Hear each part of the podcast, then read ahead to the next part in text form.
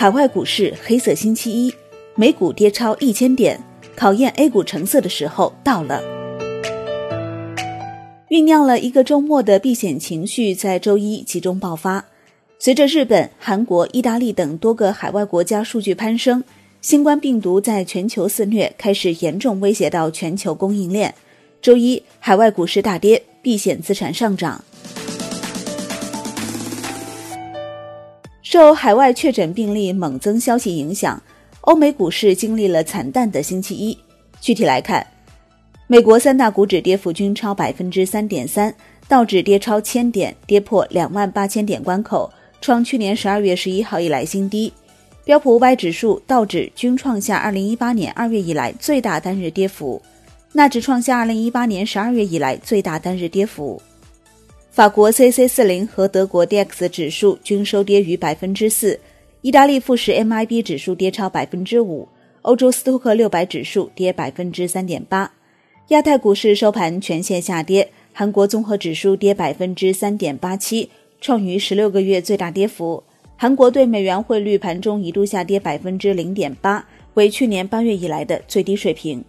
澳大利亚 ASX 两百指数跌百分之二点二五，新西兰 NZX 五零指数跌百分之一点七九。日本市场因假期休市而幸免于难。国际油价全线下跌，New Max 原油期货收跌百分之三点八二，布油跌百分之三点九九。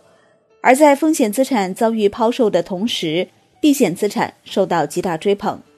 截至收盘，COMEX 黄金期货收涨百分之零点七八。续创七年新高，COMEX 白银期货收涨百分之零点三九，而二月二十四号，国内期货市场上沪金同样保持领涨态势，早盘沪金主力合约一度冲抵三百八十点七八元每克，刷新二零一一年九月以来新高，截至下午收盘涨百分之二点四七。二月十三号以来，沪金主力合约累计最大涨幅已近百分之八。而自二零一九年十一月以来，该主力合约累计最大涨幅已近百分之十五。二月二十四号，A 股连续四个交易日成交超过万亿。自春节以来，总共经过了十六个交易日，上证综指、深证成指、创业板指累计涨幅达到百分之一点八四、百分之十点二一和百分之十七点四四。如果不考虑春节后第一个交易日的大跌，从二月四号以来，上述三大股指的反弹更是高达百分之十点三六、百分之二十点三八和百分之二十六点零七。A 股市场二十四号表现相对抗跌，其中上证指数小幅下跌百分之零点二八，守住三千点整数关口；深证成指继续上攻，收盘上涨百分之一点二三。其中创业板指表现强劲，再次大涨百分之一点六八。盘中触及两千二百七十一点七点，创下二零一六年八月以来新高。在岸人民币对美元周一收盘升七十一点，结束两连跌，中间价则继续小跌，并创近两个半月低点。在岸人民币对美元夜盘收报七点零二七六，较上一交易日夜盘跌十一个基点，成交量二百四十一点六七亿美元，较上一交易日下降十二点六七亿美元。交易员表示。近期全球公共卫生风险加剧，市场避险情绪继续推高美元。不过，中国寄出的针对性的稳经济举措加码，却有利于缓和人民币跌势。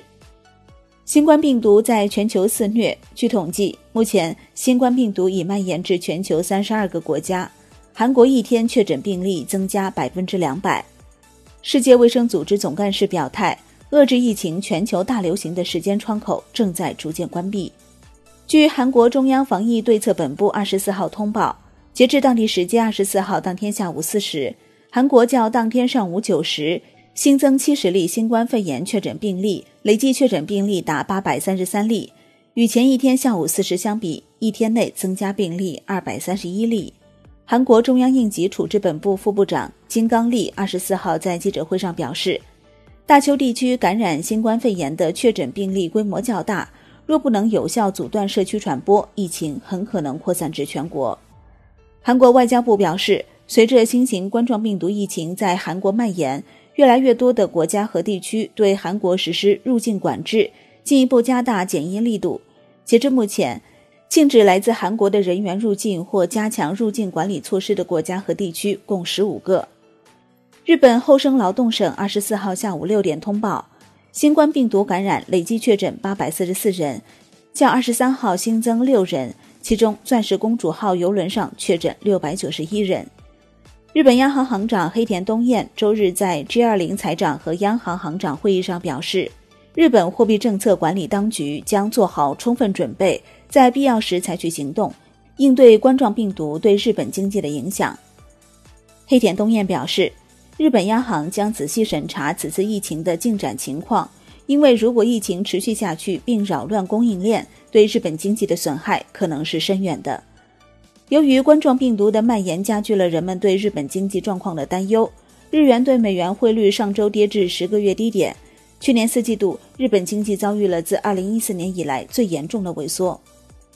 据当地媒体报道，当地时间二月二十四号午间。意大利民防部门通报疫情时表示，截至目前，该国共有二百一十九人确诊新型冠状病毒肺炎，五人因此死亡。意大利政府赶紧宣布进入紧急状态，在北部地区实行交通管制，北部十一个市镇被隔离，威尼斯狂欢节以及北部地区的四场意甲足球联赛被暂停。此外，意大利还取消了众多大型活动，包括意大利足球甲级联赛。米兰歌剧院的演出以及一年一度的威尼斯狂欢节等。根据意大利银行去年十二月的一项预测，二零二零年意大利 GDP 增速预测仅为百分之零点五。分析认为，新冠疫情的爆发将重击意大利已脆弱的经济形势。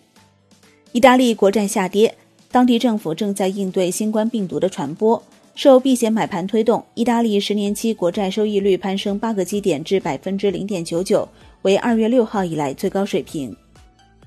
原本与疫情看起来较为疏离的中东国家，感染新冠肺炎的人数有明显增长。随着新冠肺炎疫情在伊朗扩散，科威特、巴林、伊拉克、黎巴嫩等中东多国相继出现新冠肺炎确诊病例，所有患者均到过伊朗。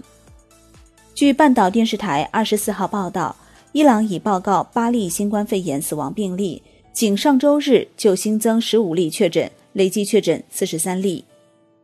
黄金价格刚刚经历了两个非常强劲的月份，这两个月使金价回到非常接近二零一一年至二零一三年期间创下历史高点的区域。到目前为止，新冠肺炎疫情已使黄金的价格上涨了约一百六十美元，使市场价格突破了二零一九年第四季度创下的七年高点一千七百美元附近。道明证券策略分析师 Daniel Gali 认为，后市黄金市场任何回落和盘整都将被视为买入机会，因为推动金价上涨的不仅仅是避险需求，黄金还有更多上涨空间。这个牛市才刚刚开始。中州期货原油研究总监施畅认为，疫情主要两方面要关注，一个是疫情本身的影响，一个是政府管控力度。中国因为是需求大国。由于政府管控，需求自然下降。中东则是原油供给国家，疫情即使爆发，也要看政府的政策。中东国家原油生产对于国家经济非常重要，且疫情防控对于工业生产影响相对小一点，因此他觉得疫情对于原油市场影响到目前为止还在需求层面，暂时没有从供给影响层面定价。不过，在谈到最近的新冠肺炎疫情，巴菲特对 CNBC 表示，包括新冠肺炎疫情在内的负面影响并不影响他的观点。股市仍是许多人进行长期投资的好地方。巴菲特表示，他对冠状病毒没有特别的专业知识，但着眼于未来十到二十年的时间范围，并专注于公司盈利能力的投资者会发现，投资股票是一项不错的投资。好的，感谢收听。更多内容请下载万德股票客户端。我是林欢，财经头条，我们再会。